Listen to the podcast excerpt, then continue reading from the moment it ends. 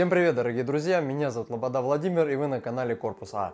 И тема сегодняшнего видео – психология и полиция. И сегодня я беру интервью у Николая Сакиркина, который проработал в МВД психологом. Он нам расскажет, что значит эта служба, для чего она нужна в МВД, расскажет все минусы и плюсы. Николай, я знаю, ты был психологом. Что можешь рассказать о данной службе и нужна ли она вообще в сфере МВД? Здравствуйте, Владимир. Здравствуйте, уважаемые зрители. Я действительно работал полицейским психологом, ну и вообще в органах отработал около 10 лет. Что я могу сказать э, об этой службе вообще? Как бы служба-то сама по себе нужна. Психологическое сопровождение, оно нужно как и в быту, так и в различных э, отраслях нашей деятельности. Но в том виде, в каком она есть э, на данный момент у нас в стране и в тех же силовых структурах, носит она больше такой формальный характер на самом деле, потому что психолог используется руководителем того или иного подразделения просто в своих личных целях. Ты просто выполняешь работу того подразделения, где ты работаешь. Ну, иногда, как шутили мы, в свободное время занимаешься исполнением своих непосредственных обязанностей. Поэтому она имеет чисто формальный характер. Все, что делает психолог, носит такой сугубо инициативный характер. Хочет он помочь, он пробует это как-то делать, как умеет.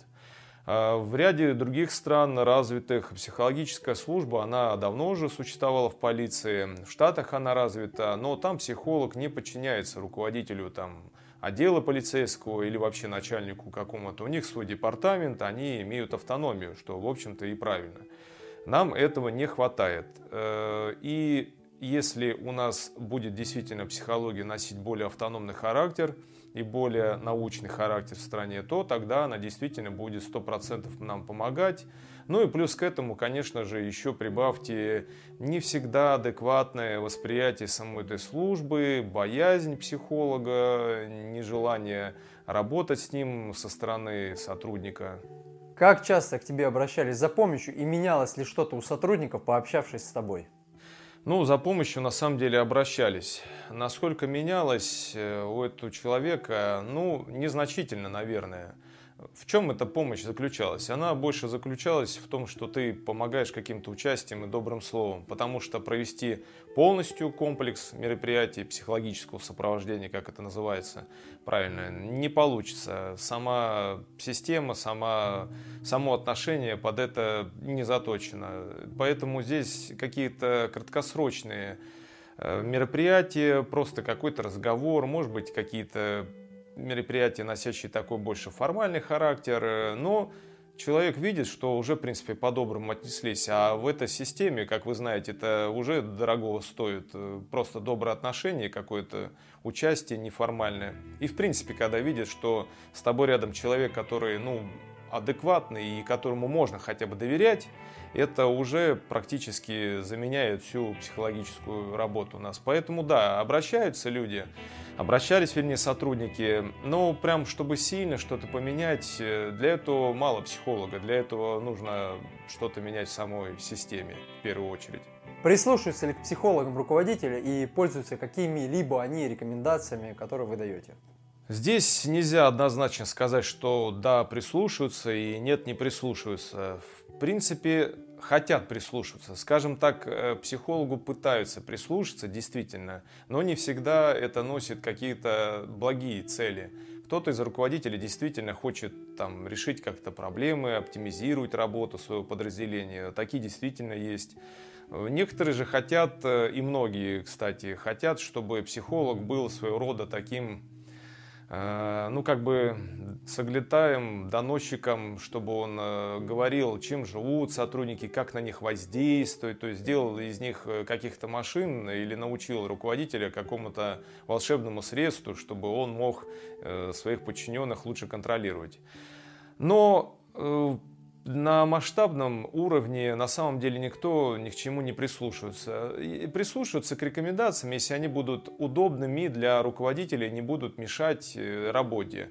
Э, поясню, что большая часть действительно психологических рекомендаций, они вынудят практически изменить отношение к работе друг к другу. Ну, никто не пойдет на переделку системы, да никто не сможет это сделать. Поэтому послушают, ага, какие-то незначительные рекомендации, что вроде давайте там побольше отдыхать, там, относитесь поменьше, а там, приведите ко мне в комнату психразгрузки, ну, может быть, какие-то там рекомендации, кого с кем в смену ставить, и опять, если это будет угодно самому руководителю.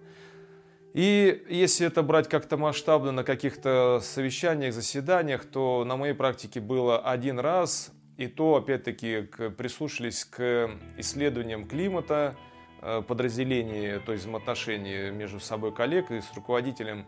И то это было потому, что назначаемый на должность руководителя сотрудник э, был э, не очень адекватный и попал в немилость, так скажем, поэтому его не хотели назначать, и тут еще привязались, а, у тебя еще было вот это плохо, скажем так. А во всем остальном все это, как я сказал, носит сугубо формальный такой характер. Может быть, прислушаться, если психолог сам сможет это продавить, сможет доказать, что он нужен, что ему нужно и доверять, с одной стороны, а с другой стороны, что он будет носить автономный характер, то есть не будет играть по правилам ни руководителя, не играть на, дудку личного состава. Ну, опять-таки, сделать это, остаться автономным практически будет невозможно. Поэтому, да, к чему-то прислушиваются, но большая часть всего, что пишет психолог, носит характер такой номинальный, чтобы главное лежало в личном деле, лежало подшито к остальным документам. В полиции очень тяжелая работа, как мы знаем, не физически, а больше морально-психологически. Как расслабиться сотруднику полиции без пагубных привычек? Что ему поможет, э, чтобы сбросить рабочий негатив?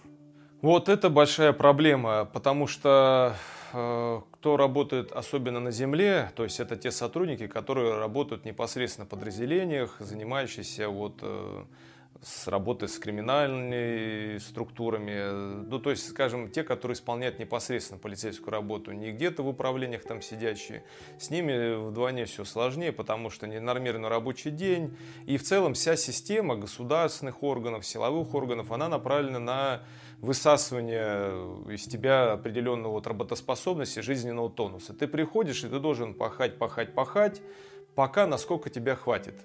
Все работают по принципу, насколько хватит, а что дальше? Ну, дальше бабы новых нарожают как, если кто понял, в фильме было, а куда, как же пехота, ничего страшного, бабы новых нарожают. По этому принципу все живут, и поэтому, в общем-то, никто не заинтересован, что делать, чтобы сотрудник расслабился. Работает пока, и слава богу. Не будет работать, будем думать, найдем еще кого-нибудь. Вот по такому принципу живут. Как расслабиться сотруднику? Ну, во-первых, конечно же, нужно э, иметь что-то, что было бы вне твоей работы. Ну, то есть увлечение, семья, я понимаю, что для многих легко сказать, да, вот кто работает каким-нибудь опером или участковым работает там до 8-9 часов вечера, что найди еще какое-то увлечение. Но тем не менее, если уж ты работаешь в этой системе, и ты не хочешь здесь сгореть, или просто чтобы тебя потом система перемолола и выбросила, ну, что-то надо делать. Или, как говорят у нас, окунуться в семью, либо еще какие-то найти увлечения, найти время на эти увлечения. На самом деле все всегда можно найти, если захочешь, и если твои близкие понимают и хотят тебе добра, то и как-то они поймут то, что ты для себя какое-то время находишь, может быть, на фитнес, на другие какие-нибудь мероприятия. Ни в коем случае не должно быть каких-то стимулирующих веществ. Мы понимаем, о чем идет речь. Там, алкоголь, азартные игры, наркотики – это просто сгубит вашу жизнь. Нужно что-то, чтобы это было адекватное и нормальное. Плюс к этому, конечно же, чего греха таить, нужно стремиться, если вы работаете на земле, выйти на более высокий уровень управления, какие-то подразделения, где больше кабинетной работы, график более-менее стабильный. Всю жизнь, к сожалению, вы не проработаете на оперативных должностях, участковом, да и никто не работает. Все оттуда бегут. Надо понимать, что надолго на такой работе вас не хватит. Единственный рецепт здесь – искать себе нормальную, хорошую должность и на нее потихоньку переходить. А до тех пор, особенно если вы, например, не женат или не замужний, у вас есть свое личное время, потратьте его на какой-нибудь фитнес-клуб, на какие-нибудь увлечения, какие-нибудь э, активный отдых, поездки куда-нибудь.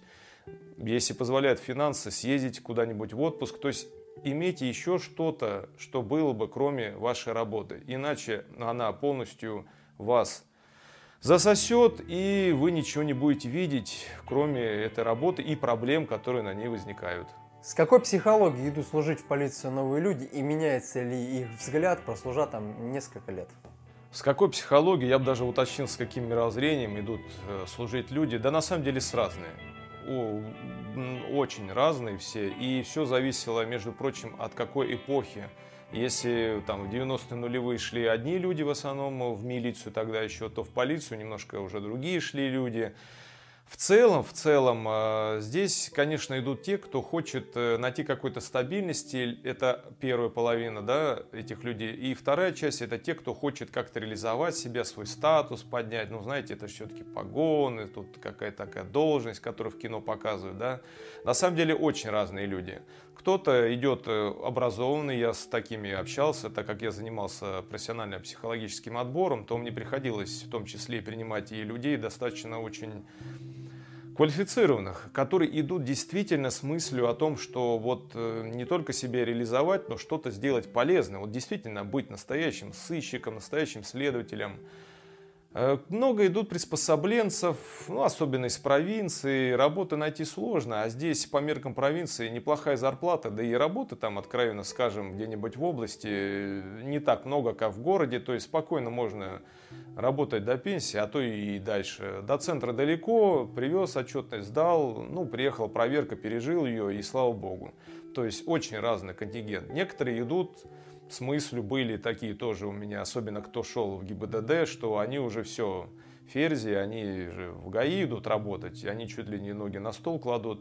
Вот здесь вот очень плохо таким идти, потому что они, как правило, попадают в истории, и они, как правило, потом в дальнейшем попадают в сводку новостей за какие-то там не очень хорошие вещи, потому что они думают, что все, они уже в этой жизни все получили.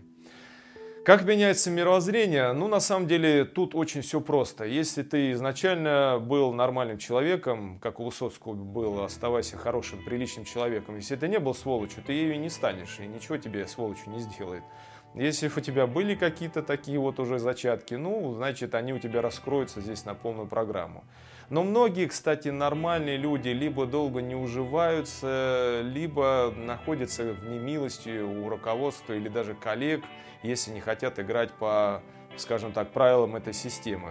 Такой тоже имеет место, ну как-то они привыкают, работают, ну вот тяжело им все-таки дается. Те же, кто хорошо начинает играть по правилам, привыкают, да, они и быстро идут по карьерной лестнице. Здесь же что самое главное, чтобы ты был понятен, прозрачен и было понятно, за что тебе уцепить, чем тебе подкупить. То есть твои мечтания, они должны быть предельно ясны. Как был у меня лично случай такой, э, работал я в главном управлении и должно было прийти уже звание, а по традиции нужно было ходить и как-то, в общем, плакаться кадром, проявлять э, интерес к тому, что звездочки тебе должны прийти. Но я этого не делал и вызвал это такое удивление, негодование. И мне сказали, а что ты не приходишь, не, не интересуешься, когда мне уже непосредственно дали бумагу с приказом на что я ответил, ну а все равно придет звание, взыскания меня нету, придет, оповестите. И это, конечно, было почти что, ну не знаю, Рашату не скреп, наверное. То есть нужно вот ходить, постоянно изображать что-то вот из себя. Вот по таким вот правилам нужно тебе жить. Ну, как бы резюмируя ответ, люди разные приходят, и нормальные люди приходят, и достаточно как бы адекватные. Не все, к сожалению, остаются в этой системе, от чего, собственно говоря, потом сама же система и страдает. Так как у полиции вся работа связана со стрессом, как не довести до грани сотрудника полиции, и чтобы он не стал применять огнестрельное оружие как в свою сторону, так и в сторону гражданского лица? Ну, с этим на самом деле проблема, и проблема она существует до сих пор. К сожалению, и применение, и суицид, и он никуда не уходит, никуда не исчезает. Это настоящий бич вообще силовых структур. Как это не допустить? К сожалению, решения этого нет. Есть куча методичек, куча мероприятий всяких, но пока что ничего не работает. Я же все повторюсь, пока система будет такая, отношение будет такое, ничего не изменится. В принципе, в принципе, они, все силовые структуры везде, они э, несут такую большую нагрузку, на, во всех странах да, на человека. И плюс еще оружие, это везде такая проблема, просто где-то больше, где-то меньше. Ну а здесь как с этим бороться? Ну, во-первых, э, ну, во-первых, не нужно бояться сотруднику не доверять его оружию. Вот как в МВД, например, чтобы, когда был вопрос, тогда э, нападение на отдел было, и вот, дескать, почему сотрудники-то там не оказали должного сопротивления. Ну а как окажешь? Вот находится в оружейке оружие, туда надо еще спуститься, где непосредственно происходит нападение. Как-то там достучаться в это окошечко, получить это оружие. Это, как мы знаем, при тревогах организуется столпотворение, там куча людей, все это на несколько часов растягивается. То есть, как бы, с одной стороны, человек э, не должен бояться собственного оружия, если он уж на то пошел силовик, и не должен быть от него отчужден. Как показывает практика, как-то не ограничивай, а все равно ЧП происходит, тем более часто ездят служебные командировки на Кавказ, где оружие постоянно с тобой находится.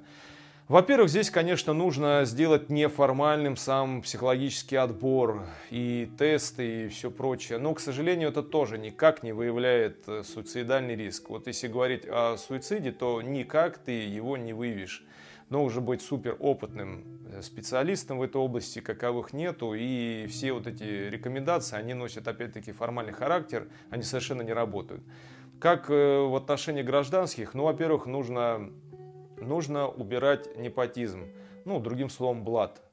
Э, одних мы, например, отбираем жестко сотрудников, смотрим, да, там не пропускаем их, а других мы берем, потому что, ну, его порекомендовали, а то и вообще лично какой-то крупный начальник приехал, за руку его привел и сказал, вот я отсюда уйду, только если вы его возьмете. Ну, я так утрирую, но практически так и было. Конечно, за что это за человек, а зачастую бывают такие, что их брать бы на службу нельзя, но так как их похлопотали на более высоком уровне, их придется взять. Такие есть, они потом работают. Возникает ЧП. Вот если мы отсеем вот этот блат, вот это кумовство, то, в принципе, и ЧП-то будет меньше. Всех остальных отбор худо-бедно будет, контроль над ним будет, какая-то давлеть ответственность будет. То есть они не будут чувствовать, что они безнаказаны. Это первое. Второе, тем, кому тяжело работать и у них происходит стресс, ну, здесь уже вопрос к руководству. Вы видите, что вы уже дожимаете до последнего, да, он уже на сломе, как струна натянутая. Почему-то все решают еще дожать сильнее, еще дожать, а потом все думают, ай-яй-яй, а почему же вот психолог куда смотрел, давайте проверку проведем. Ну, вы видите, что человек на грани. Здесь уже вопрос к руководителю. Кого берете руководителем? Тот, который от этого балдеет, то есть он, получается, реализует себя, задавливая своих подчиненных, ну и доводит до ЧП. Ну давайте тогда обратим внимание на этих руководителей, как они тогда доводят своих сотрудников до такого. Повторюсь, что до этого надо довести. Нет такого, что просто пришел человек, вот оно щелкнуло и произошло то, что произошло. Либо ему был везде зеленый свет, потому что у него хорошие связи, либо же руководитель давил-давил, а всем было просто на это плевать. Вот эти уберем две всего лишь небольшие вещи, и здесь даже и работа психолога не нужна будет. Здесь будет достаточно того, что просто адекватно как-то мы будем работать. Ну и неплохо было бы, как я говорил, некий высокий профессионализм психолога, его автономность, да, какой-то отдельный департамент, то есть чтобы он не подчинялся руководителю, чтобы он мог просто, если это необходимо, взять, написать определенную бумагу, отослать вышестоящему руководству, сказать, что вот, нам требуется то-то, то-то, иначе будет ЧП. Пока вот этого не будет трех этих факторов, мы ничего не изменим. Что бы ты посоветовал людям, которые идут на эту нелегкую службу, и тем, кто уже работает в ней? Сложный вопрос на самом деле, потому что это э, личная жизнь каждого, выбор каждого, и вообще лезть сюда с советами. Первое, что бы я посоветовал, это еще много раз подумать. Не потому что я отговариваю не идти сюда, но и действительно есть много сфер, где можно себе прекрасно найти но подумать еще с той позиции, что это не самая сладкая работа будет, особенно если вы начнете каким-то рядовым там, сыщиком, участковым. Скорее всего, если нет подвяза, вы там и закончите. Нужно много раз подумать, нужно ли тебе это, для чего ты идешь. Если тебе просто какой-то статус э, такой непонятно абстрактный, ношение формы, то и ты себя будешь, вот удовлетворишь мыслью о том, что ты какой-то сыщик, например, то ничего хорошего из этого не выйдет. Вы всегда разочаруетесь. Это сто процентов. Для родителей, вот здесь вот отдельно, для родителей близких, которые просто пихают своих детей в эту структуру, чтобы вот, вот же он будет при деле на службе государевой, особенно кто вот часто выходцы из старой советской системы, вот мы вот сейчас при, впихнем его, и Бог с ним, как-то он будет, но он будет все, мы будем спокойны. Да не будете вы спокойны. Ну вот мы только что говорили о различных ЧП, о различных проблемах. Эм, действительно подумайте, а стоит ли? Я часто сталкивался, вот приходили юноши и девушки, он там рисует, поет, был цирковой артист даже. И я всегда задал вопросом, ну зачем тебе это нужно? Пропадать твой талант будет здесь, а однозначно пропадать он будет. Чего ты добьешься? Вот. Потом выяснялось, что мама, папа хочет, а у кого-то начальник. А если начальник, надо впихнуть, ну что, в институт МВД. Ну хорошо, впихнете вы. Получит он то образование, которым он никуда больше не нужен будет. Он будет вынужден здесь работать. Если у того, кто пришел с гражданки, есть еще выбор, ему если не понравилось, он просто уйдет, будет искать на гражданке, то после института МВД, ну кому он будет нужен-то с таким образованием? Поэтому лучше, особенно это касательно вот родителей, которые вот любой ценой впихнуть, им кажется, что так будет лучше, так будет спокойнее. Да не будет никак спокойнее. Это мнимая стабильность. На самом деле ничего стабильного в этой работе нет, как и во всей нашей жизни. Ну а тем, кто сам выбор свой идет, ну подумайте хорошенько. Если уже вы прям решили, вы решили, что это ваше, ну пробуйте, идите, работайте. Зачем здесь отговаривать человека? Но нужно понимать, а нужно ли это? Посмотрите на первых этапах, вы уже столкнетесь с профотбором, с тем, как работают кадры и все прочее. И посмотрите и подумайте, как бы хотите ли вы в этой системе работать в дальнейшем. Так что мое пожелание будет только вот такое. Спасибо большое, Владимир, за возможность высказаться. Мне было самому интересно, потому что за эти годы многое сидело, накипело и хотелось как-то этим поделиться. И это на самом деле очень такая большая возможность для меня. Вам я советую не делать каких-то необдуманных поступков. Сотрудник ли вы, не сотрудник. Э, старайтесь всегда остановиться и сделать какую-то паузу. Для э, подписчиков, вообще зрителей, случайных или постоянных, э, подписывайтесь на канал, не забывайте ставить колокольчик и пишите свои вопросы. Если этот формат вам понравится, мы сделаем еще выпуск. Спасибо вам, всего хорошего. Ну вот и все, друзья, видео подошло к концу. Спасибо большое нашему гостю, который ответил на вопросы. Если у кого есть какие-то дополнительные вопросы, оставляйте их в комментарии. Подписывайтесь на канал. До новых встреч. Всем пока.